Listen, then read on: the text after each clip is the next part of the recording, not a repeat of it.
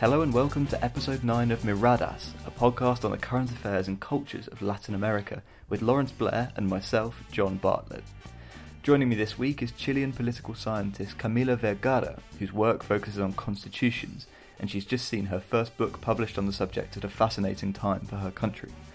On the 25th of October this year, Chile will vote in a constitutional referendum that will decide whether the Pinochet era 1980 document will be replaced.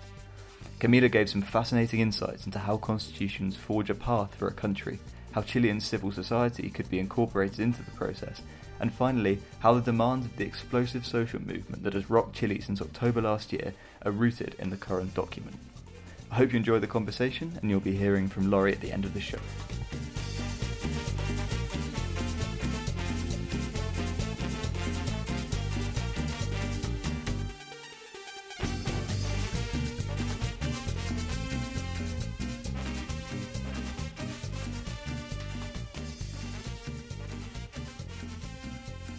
Joining us from New York is Camila Vergara, a scholar of constitutions and populism from Santiago, Chile. She's currently a postdoctoral research scholar at the Eric H. Holder Jr. Initiative for Civil and Political Rights at the Columbia Law School, and where she also holds a PhD in political theory. She's recently released uh, her first book. Uh, it's in Spanish at the moment under the title República Plebeya or Plebeian Republic, and it's going to be released later this year in September uh, in English uh, with a slightly different twist, as you explained to me before we started recording. What is the premise of the book, and how do your kind of research interests in uh, in uh, populism and constitutions combine? I uh, adjusted this uh, my book that actually was written uh, originally uh, for Chile. I have been uh, researching this for almost 15 years of how to change a constitution actually democratically and not through representatives, which is uh, a very aristocratic mechanism of writing the constitution. So um, I uh, adjusted uh, the book, and the book um, it has three parts. The first part, I lay the case uh, of systemic corruption, explaining how, from the founding of the U.S., uh, the first uh, representative um, system in the world, um, the system uh, of, of, politics was designed to insulate uh, elected representatives from the popular will. They wanted the votes from, from, the people, but not actually the pressure. So it was designed in this manner uh, to be an elected uh, republic. And, um, uh, and, and the elections have proven very bad at uh, accountability. So uh, what happens is that the system works for the few and not the many. And this uh, might uh, sound like a slogan, but at the end, uh, this is actually how it works. When all the laws that exist in the uh, uh, Constitution allow for the rich to get richer and to the poor to get uh, poorer or to get to be stagnated. So the first part is just setting the stage for allowing the people to um, broaden their minds, to allow for social change at the constitutional level and not just in terms of policies. Mm-hmm. Then I go to recover some uh, uh, wisdom from uh, other thinkers that past to think about uh, institutionalizing popular power. So Machiavelli, uh, Condorcet in the French Revolution, uh, Rosa Luxemburg uh, with the workers' councils in the beginning of the 20th century in Germany, and finally with Hannah Arendt, who theorized a, council system as a way to allow for common people to exercise politics. And the last part is uh, the basically thought about uh, of as a, as a political intervention uh, because it has a guide for um, people on the ground to create their own council if they uh, if they wish.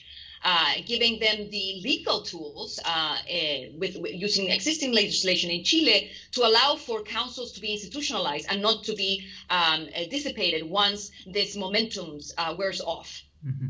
Right. So yeah, I, th- I, think it's it's really interesting. And talking about constitutions in the in the Latin American context uh, is is obviously it's a, a very important kind of part of the way states run, and it also kind of sets the direction. Um, you know, in Venezuela with the 1999 constitution, I think it's on hold at the moment um, as as of 2017.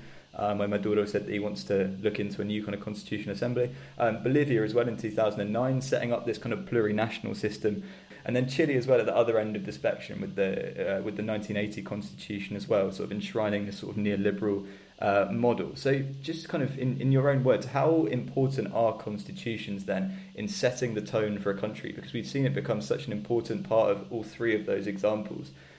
Constitutions are the most political documents. Um, people think about them as the uh, high level law that uh, is uh, unreachable and uh, we cannot really understand it. But at the end, constitutions are the origin of uh, the social relations and political relations and economic relations. So, so constitutions set the limits and the uh, limits for action, for individual action, and the opportunities for action as well. So, what happens in Latin America with constitution making, and this is, um, if you think about um, examples in history, is that the um, constitutions are understood as um, uh, the establishment of liberty, the establishment of institutions and rules that allow for everybody to be free. Um, and this is kind of the ideal of constitution making that you're setting the stage for lawmaking in the future and for policy in the future that will respect uh, equal rights. Uh, and in Latin America, that is the most unequal region in the world, there has been a connection between populist and constitution making because the majority of people in Latin America are uh, from uh, lower middle classes, if you will. Uh, there's uh, the, the gap between rich and poor is very large. And even if the popular sectors had the right to vote formally, uh, they could not really exercise it or was exercised in a manner that was clientelistic. Hugo Chavez in Venezuela, um, after the neoliberal adjustments uh, of the 90s, um, uh, he comes to power with the promise of changing the system, a system that had excluded the uh, informal workers, for example, because in Venezuela it's, it's very uh, paradoxical that the unions uh, getting entrenched into the system. And they were profiting from the system while uh, the majority of workers around 54% were on were in the informal sectors without benefits without unions. So when it came uh, to um, changing the system for uh, allowing the majority of people to benefit the unions actually uh, did stand in the way. So chavez was uh, fighting not only the oligarchic establish- establishment of the upper classes but also the entrenched union power of the oil oil sectors. So uh, a populist coming to power in a very uh, in, a moment of struggle, intense struggle against the oligarchic uh, section of the population and the entrenched powers uh, throughout, and and therefore they need to set the stage for something new. And this is are the constitutions, and they have tried in different manners to allow for the popular sectors to have actual power in the constitution uh, itself. So uh, there was uh, an effort to institutionalize the círculos bolivarianos in Venezuela, which are kind of these um, um, neighborhood associations. And in, in uh, Bolivia, which is the first plurinational constitution in the world, uh, the idea was to um, uh, uh, fill in with, incorporate the um, Aymara and Inca worldview, if you will, the, the native worldview with mm-hmm. the white worldview in order to make some something new and not just impose the majority that was uh, indigenous at the time, which was 67%. So, so the idea uh, of the constitution making process in Latin America had come from uh, the tendency to uh, go against inequality. And uh, they have been full of struggles, as uh, we have seen in history. And now from Chile, we are living a populist moment, if you will, without a populist leader because there is always coming from the streets. They're not uh, there's no leadership, and actually there's a lot of um, uh, pushback against any kinds of leadership, uh, either political parties or uh, even uh, union uh, leadership. people are very skeptical of the um, people in power that have been profiting from the system that has been rendered very unjust, very unjust now with with with the coronavirus is even more evident. Mm-hmm. Yeah, I think that's really interesting. I think if we if we turn our attentions now to the Chilean case, obviously I'm I'm based here in Santiago, um, covering everything that's been going on since the uh, the 18th of October.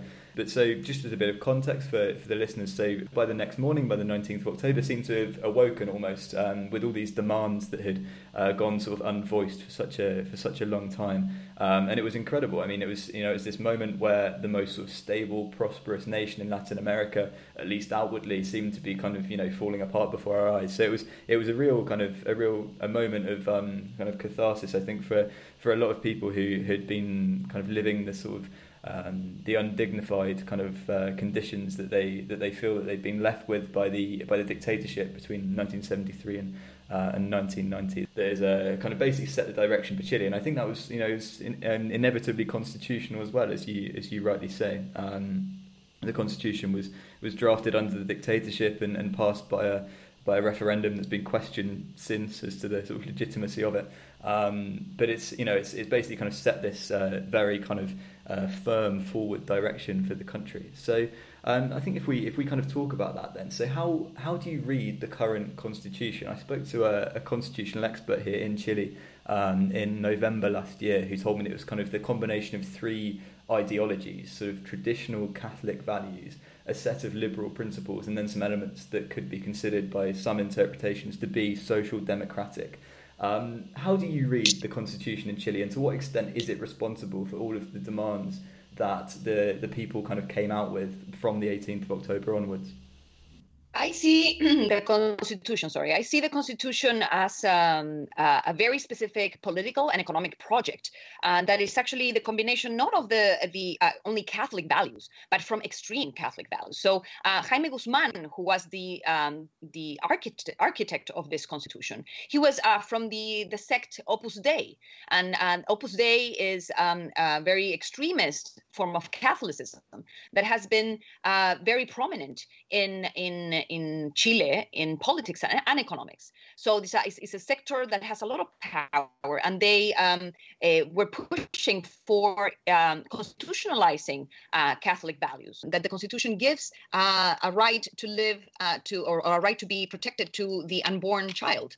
So the unborn life has the same standing as a Chilean citizen if you think, if you will. So uh, this is something that is constitutionalized. Is even beyond just just an anti-abortion legislation. Is something that would um, completely um, eliminate the possibility of having uh, legal abortion. Uh, and um, we recently changed uh, a, a, a, law was passed, but only allowing uh, abortion in the cases of rape and incest and and the life of the mother. So this is something that is very extreme. Um, and if you think about it, before it was legal. So it was uh, criminalizing abortion in a manner that is constitutional, not only just through law.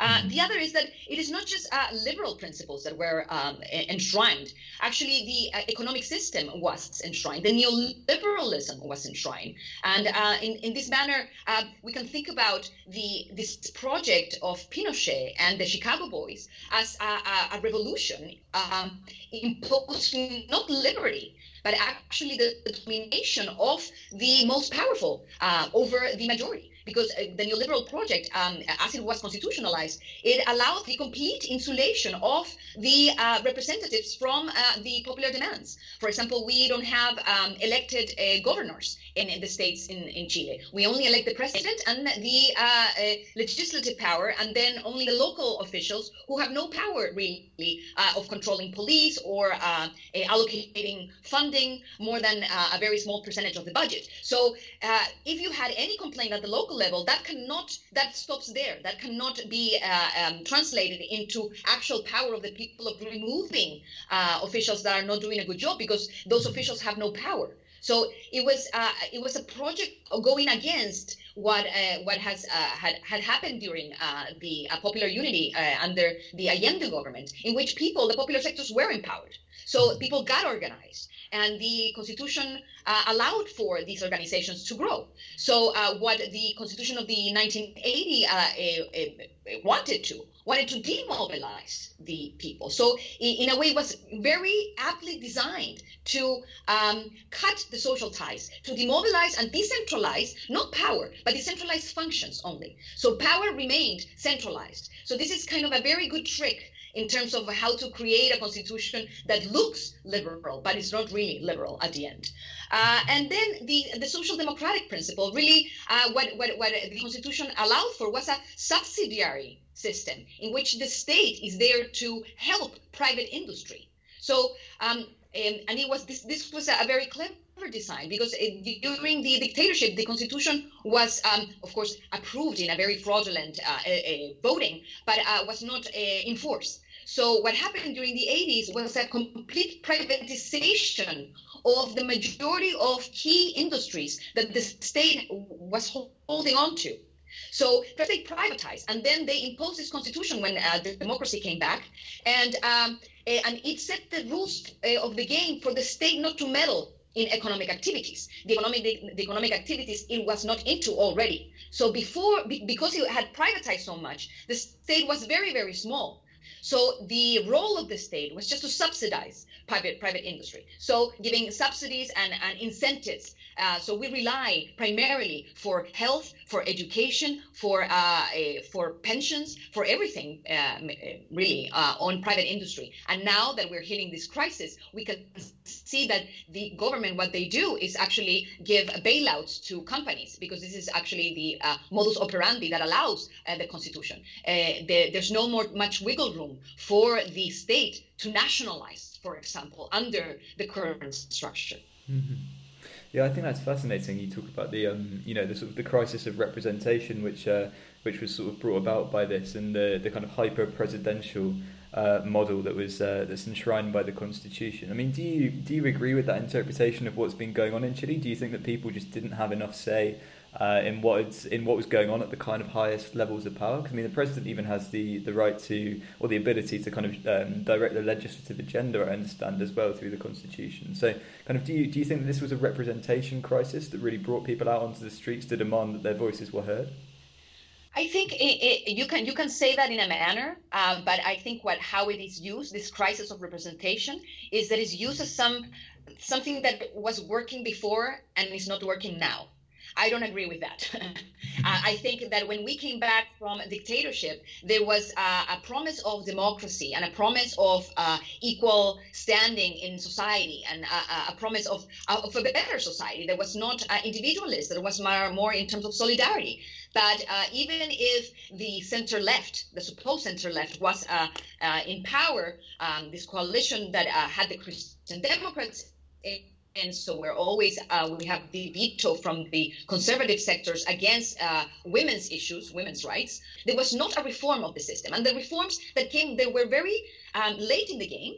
And um, they were uh, very little in, in, in, the sense that uh, the damage was already done. Parties were entrenched and they were working as uh, machines. And because and because there was no accountability really uh, for um, able to actually have control over the representatives. In 30 years, the representatives just uh, ended up serving themselves. So one of the most controversial law, laws that were passed uh, in the recent, I don't know, four or five years um, was the uh, a law that privatized the sea. So um, a law that allowed for seven uh, companies to own the fishing rights of uh, northern Chile. So how can a law like that pass? It has no no no benefit for the population. It passes because people are being uh, corrupted and uh, but in a way that cannot be traced. Today, this is the problem with corruption. I link the crisis of representation to systemic corruption because corruption is um, understood as this quid pro quo, as we know in, in the US, uh, because of the uh, recent impeachment, uh, that there has to be some consequence to that. It has to be a proof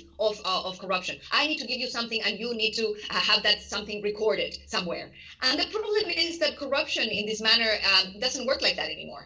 Uh, corruption is very long term. So I can be funding someone or a party for a long time. And then sometimes I pick up the phone. It's not all the time. And maybe the benefits are for the family, not even for the candidate, or are something that we cannot really see and cannot really trace. So people don't go to jail for political corruption in general. So uh, the problem is that representatives have been co opted by uh, the oligarchic structure and they have not been serving the people from the beginning of the return to democracy. So this has been accumulated, and uh, this has been allowed by the constitutional structure. That's why the constitution needs to be changed, and not only because of technical requirements. Also, because we need to understand the Constitution again as the most political document. It's a new social pact and no reason today to give uh, to, to uh, continue with a constitution that was written in under dictatorship. There, there, it, changing the the basic laws for something better is not going to uh, bring us any pain in a way. It's going to just bring us more possibilities of uh, of uh, maybe creating the society that we want.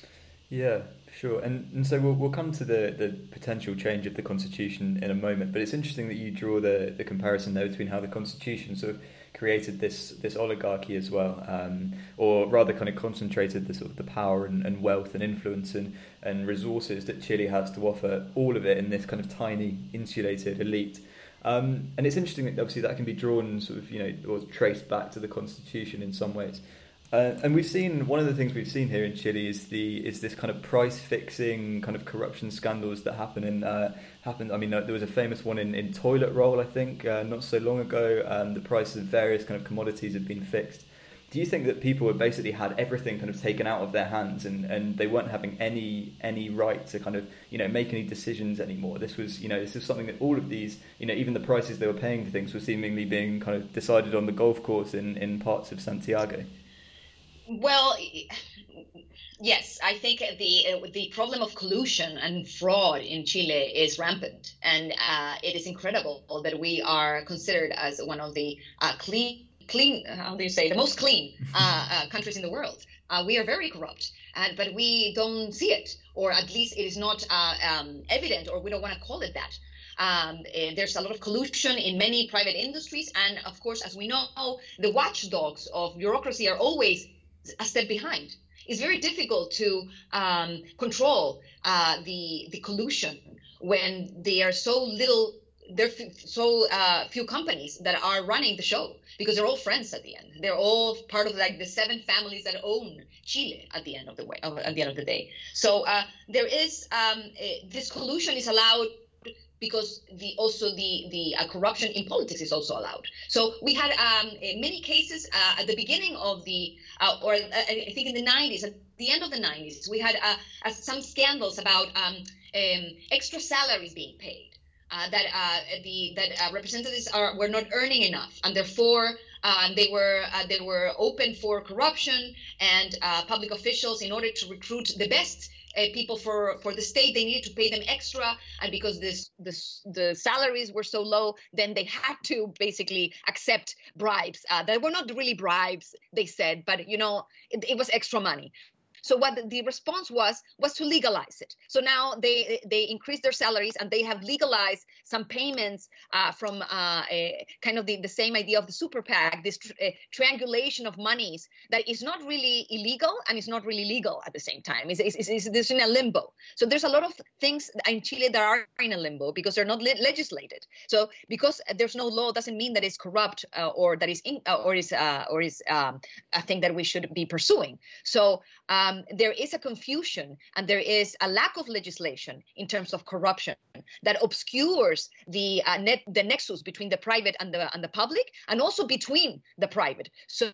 Um, one of the most um, uh, terrible collusions was uh, in in pharmacies. So drug prices that were uh, 100% more in one uh, in non, in poor neighborhoods neighborhoods so this was even worse because you were um, uh, taking advantage of the, the popular sectors who were less informed. So uh, you were really getting rich out of uh, poor people's pockets, and uh, this is something that exploded. And the um, the courts have been very lenient with uh, with these people, and actually um, they um, uh, they uh, sentenced one of uh, a couple of the CEOs of one of these companies to ethics classes instead of jail time.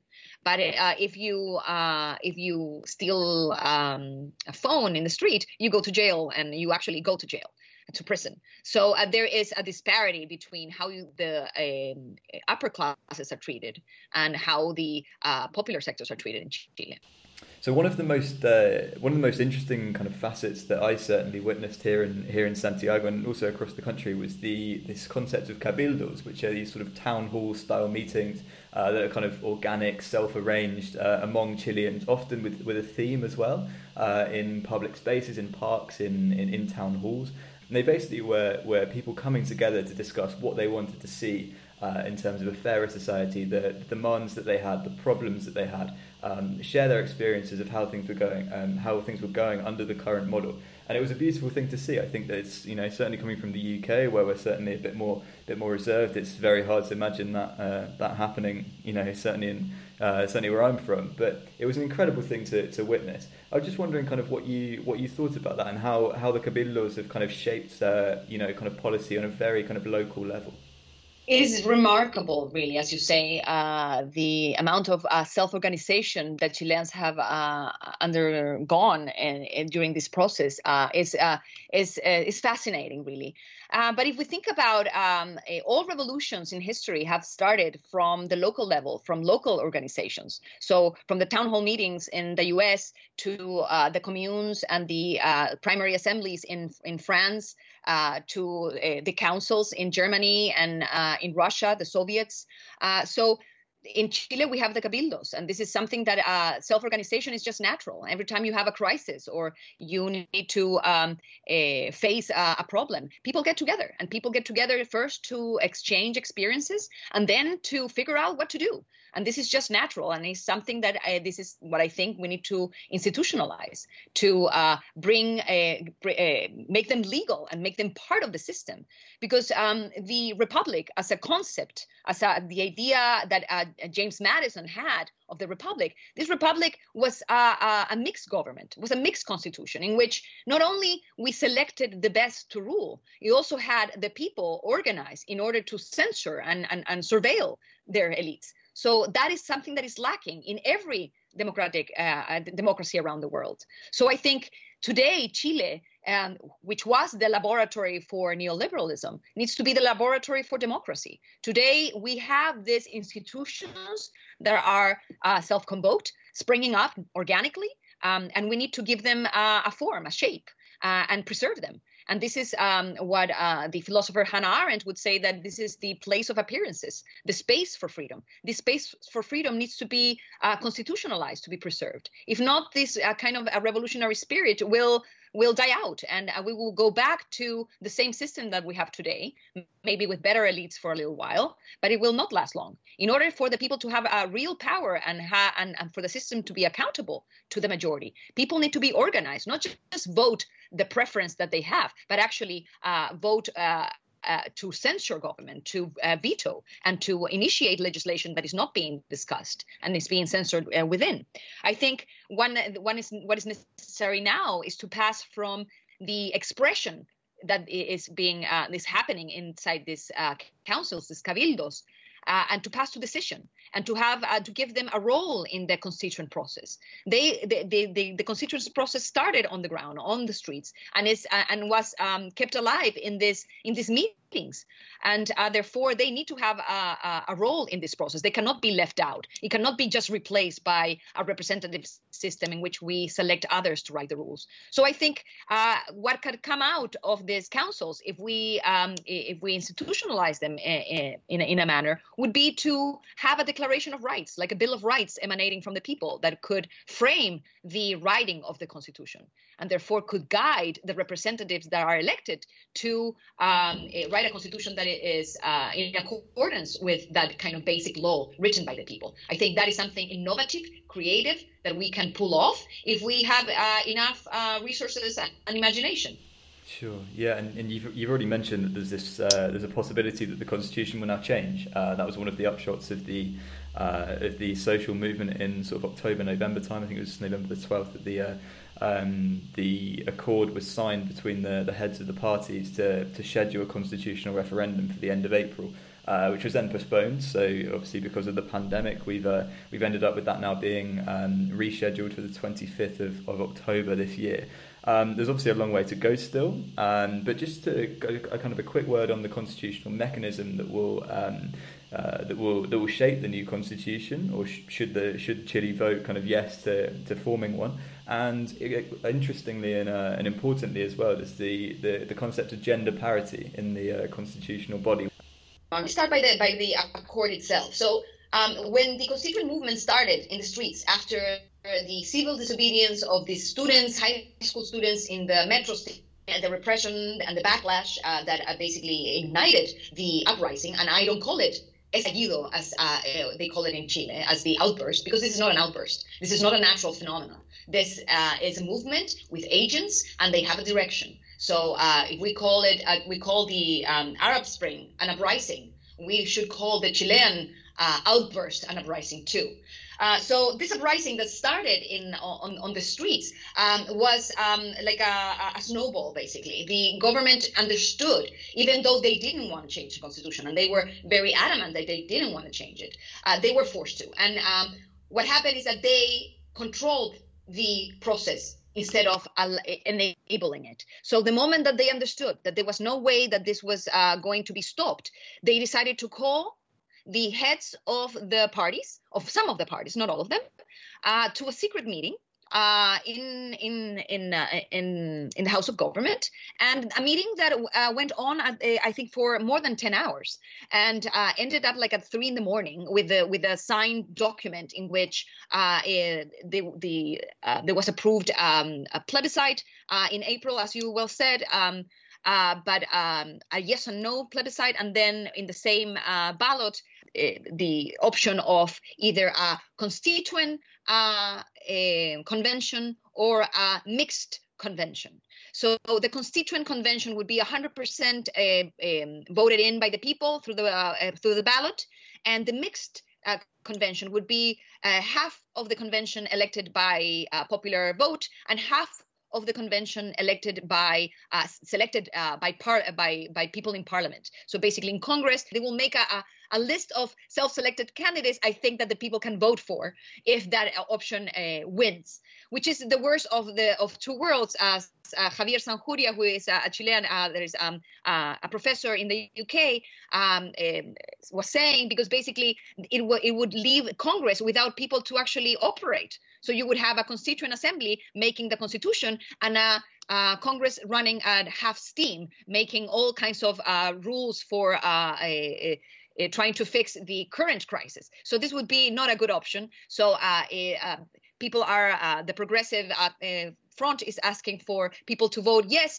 to the constituent process and to vote for a fully elected constituent convention, which is a no-brainer for me. Um, but the point is that the, the Congress wanted, that the, the, the, the, the government wanted to control the process. So um, this, this agreement, even though it kickstarted from a formal perspective, the uh, constituent process was not well received by the, by the people in the streets because they were there was no representative of the people there. The the all parties were at fault of uh, kind of benefiting or doing nothing uh, uh, by reproducing the system for so many years. So people were in the street and they were losing their eyes uh, through the repression of the state. So they should have a say.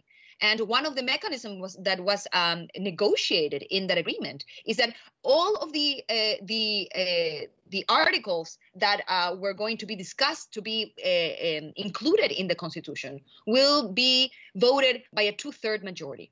This means that a third of the that convention would have veto power over uh, the majority and therefore, uh, because the um, Chilean right uh, has around a third or even 40% of the vote uh, in Chile, it is likely that they will have at least a third of representatives in that chamber. So it is probable that the right wing parties will be able to veto any social change that is will be tried to be enshrined in the constitution. Some of my um, colleagues, lawyers, and constitutional thinkers uh, were um, actually pleased with this result, saying that um, we could have a minimal constitution, as uh, kind of like the U.S. Constitution, which is very slim and everybody can understanding uh, understand it, and everybody's going to be happy because it's going to be uh, um, um, a, um, a, constitution that is going to be a, a great agreement, if you will. However, uh, this is uh, uh, doesn't make any sense in the sense that the constituent process started in the streets and people are asking for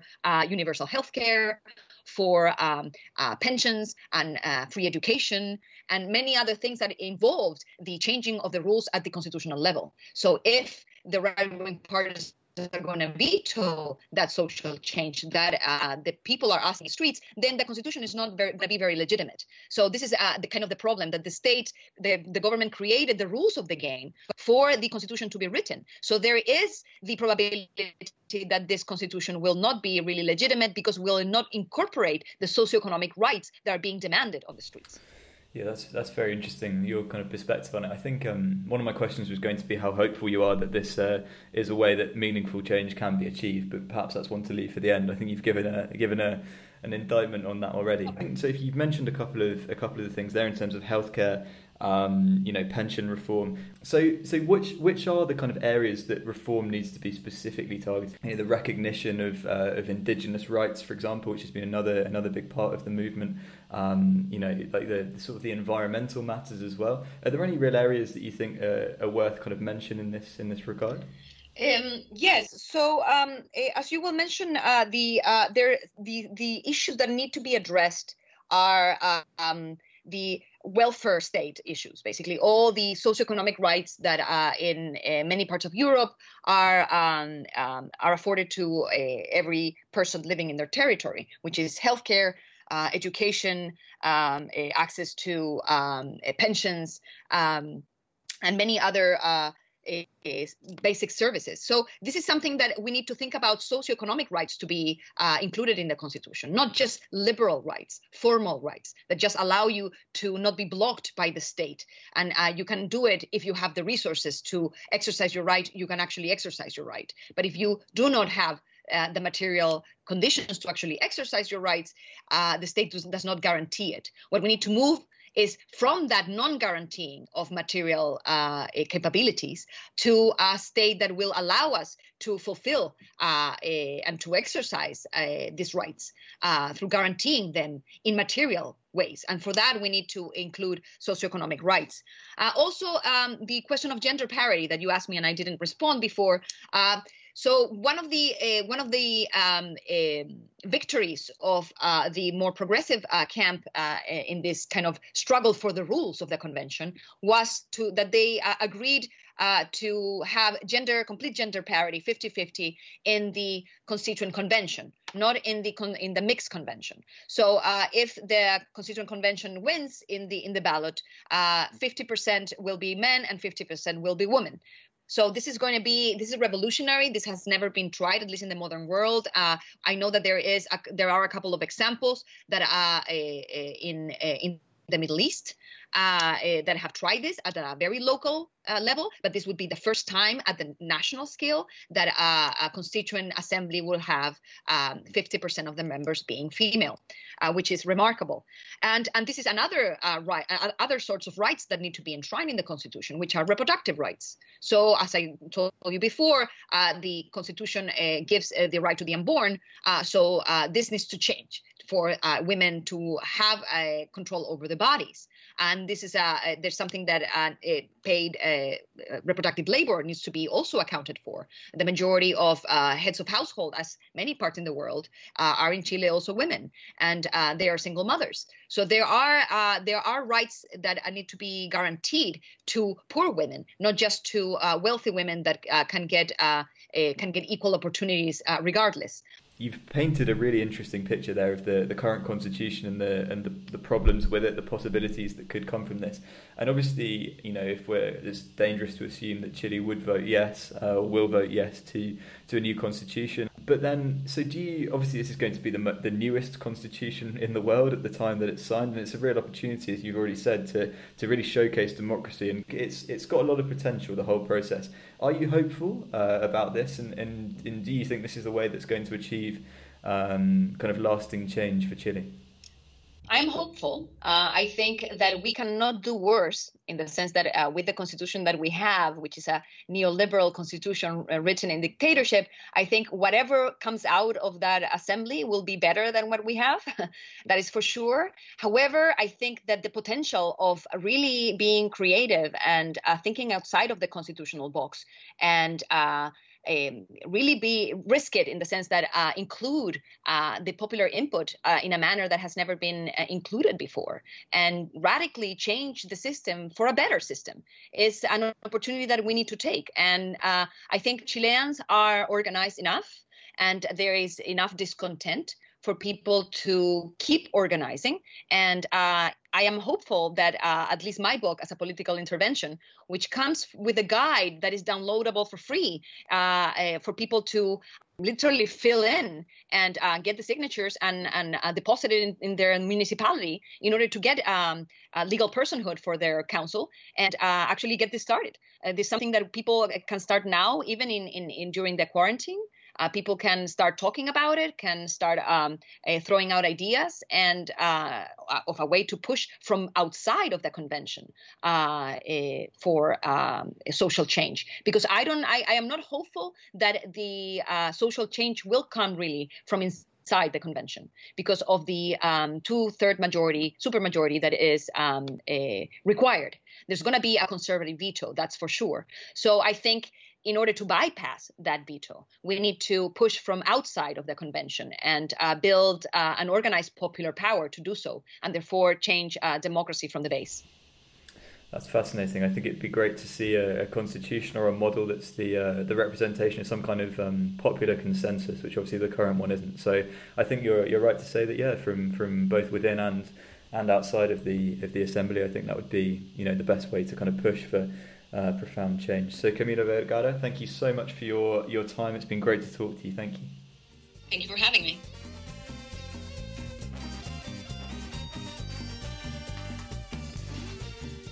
Thank you, John and Camila Vergara, a legal scholar at Columbia, uh, there for that fascinating discussion on what's at stake with the potential reforms to Chile's Pinochet era constitution. It's a big story to watch, and we'll be following it closely here at Miradas. Next week, we have me talking to Andres Pertierra, a historian of Cuba, about the history and politics of Cuba's medical brigades and the island's vexed relationship with the United States.